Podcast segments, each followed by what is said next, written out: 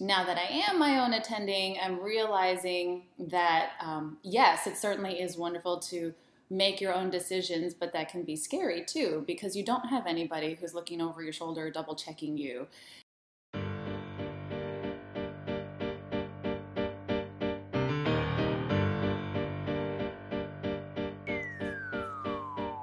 This is Dr. Chima Melton with the ATS Breathe Easy podcast. Today I have with me Dr. Cynthia Kim, who is a clinical instructor at University of California, Los Angeles. Hello, Dr. Kim. Can you tell us a little bit about yourself?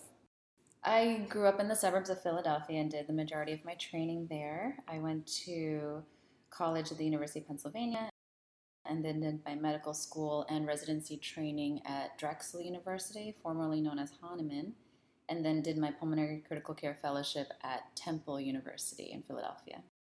So, Dr. Kim, I happen to know that you have recently finished fellowship and have been an attendant at UCLA now for about six months. How has your experience been so far? My experience has been great. I think one of the things I realized after finishing fellowship is that I can continue learning and getting better despite the fact that I'm outside of fellowship. I found plenty of support, very similar to when I was in fellowship. Can you tell us some of the challenges you've had in making that transition from a fellow, a senior fellow, to a young attendant? Well, when I was in fellowship, I remember thinking that by the time I graduated, I should be um, this completely independent, fully formed physician and one of the other things we thought as fellows was won't it be great to be an attending where you can make your own decisions? You don't have to run things by somebody, it'll be fast and efficient. Now that I am my own attending, I'm realizing that um, yes, it certainly is wonderful to make your own decisions, but that can be scary too because you don't have anybody who's looking over your shoulder, double checking you. And so one of the challenges I found is how do you find that balance of being confident, coming up with your own independent practice style, and yet knowing your limits and getting help when you need to? So that's a great point, Cynthia. Um, trying to find that balance between, you know, being a fellow and transitioning from being a senior fellow to an attendant and, you know, working independently. So how did you go about finding that balance?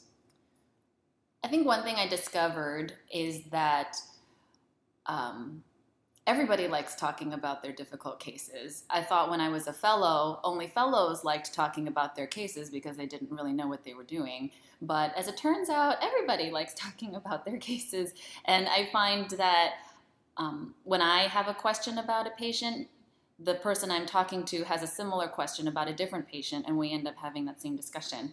So Finding the balance is still a work in progress. There have been some weeks where I try to just go it alone and say I need to practice being independent, and then I end up deliberating over a particular patient for hours and hours and hours until I finally cave and I say I should have just asked someone for help earlier. And then there are other weeks where I go completely the opposite direction and ask for help entirely too much and learn that I really had the ability to make those decisions in the first place. I think it's um, it's something that you'll have to learn based on your coworkers. And in that sense, I love working in a larger community like UCLA, where I have the ability to be independent or ask for help when I need to, knowing that there are a lot of colleagues around that are able to help me. Wonderful. So it sounds like it's a work in progress. Certainly.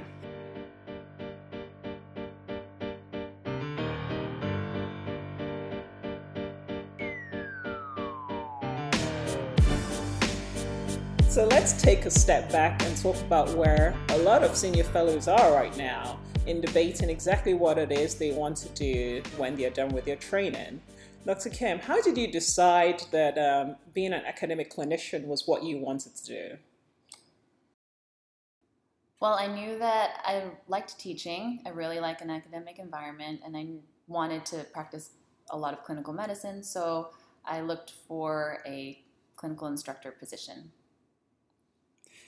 So, also being in an academic institution doing your fellowship, there must have been other alternative pathways, such as you know doing um, being a researcher, clinician scientist, um, or doing more academic work. Um, why did you decide that neither of those were for you?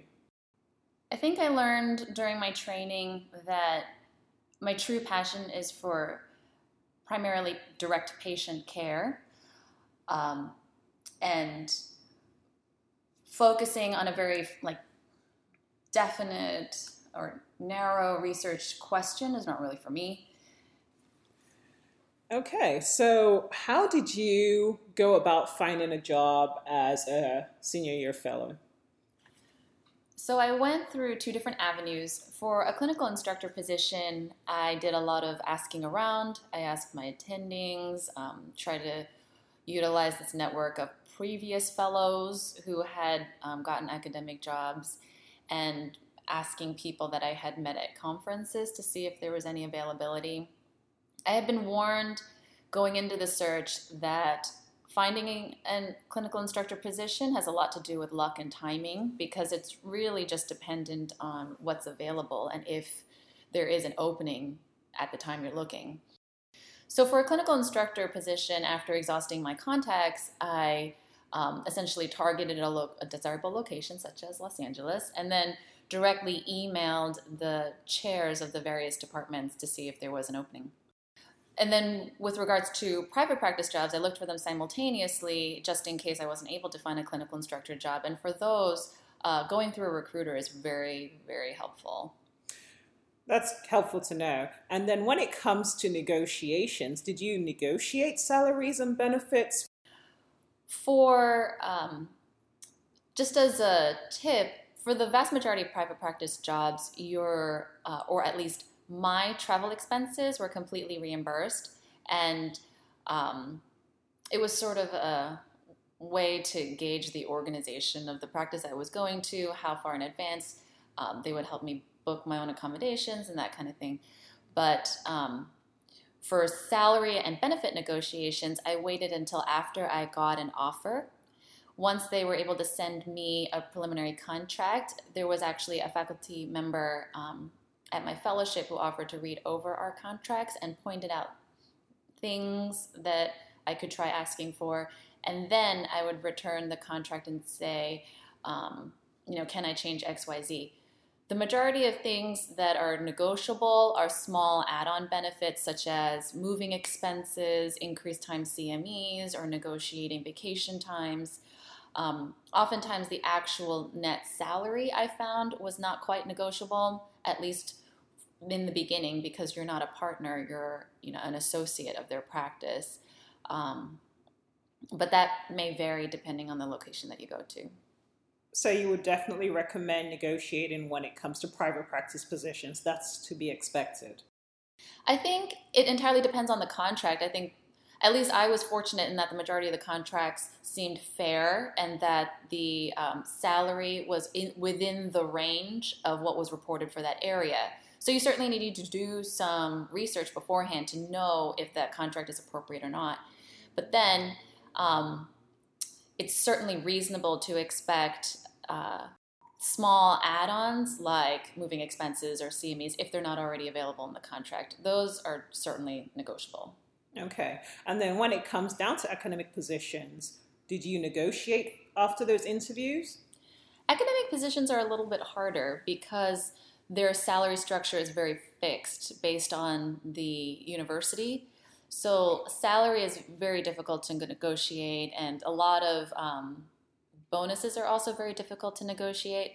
But what you should do is ask about um, the presence or absence of restrictive covenant.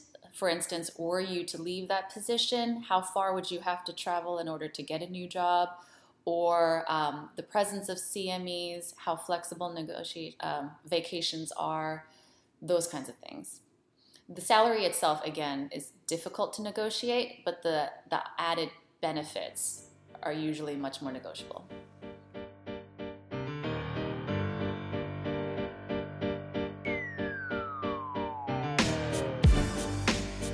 So, Dr. Kim, now you've been working for six months what have been some of the challenges you've faced with when it comes to um, work-life balance, trying to keep you know an active social and family life in addition to you know doing a good job as a pulmonary and critical care specialist in Los Angeles?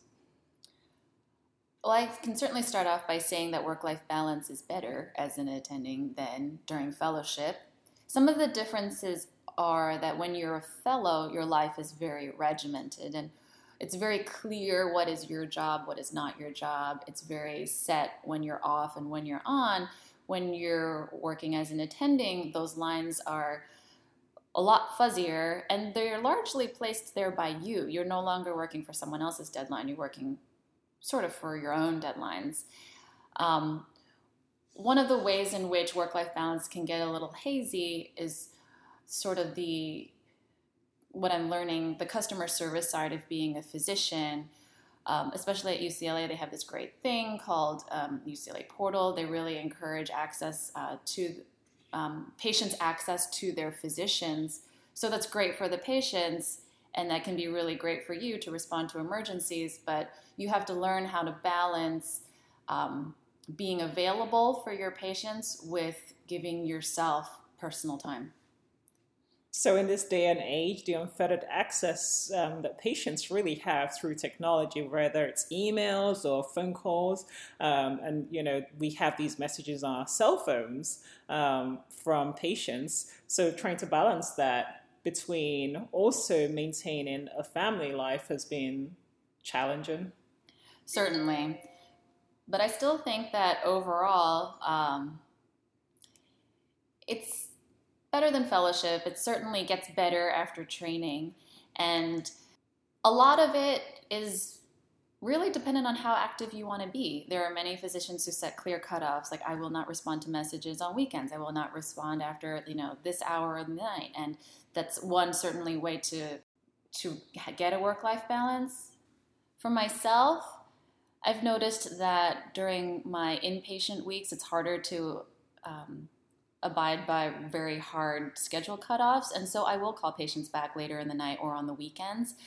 In general, I found that patients are very um, grateful for the extra time. They understand that this is all extra work for you, and they really appreciate your effort. And so, for me, I've been okay um, doing that little bit of extra to make sure that my patients are well. But in the end, it is still me in charge of my own schedule. So, what I'm getting from you, Dr. Kim, is that on the whole, you've actually really enjoyed the transition to um, attending life. You've faced some challenges in the form of initially trying to figure out your own practice style. But on the whole, it sounds like you've had more flexibility and um, you're having fun with becoming a junior attendant. So, there's hope out there.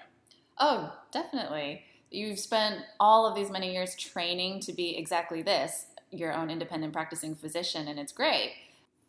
It's not completely easy, but it's certainly worth it. Great. Well, Dr. Cynthia Kim, we really appreciate you taking the time out to talk to us today. And um, I'm sure that the um, fellows, both um, junior and senior fellows out there, will have a lot to take away from this conversation. Thank you for having me.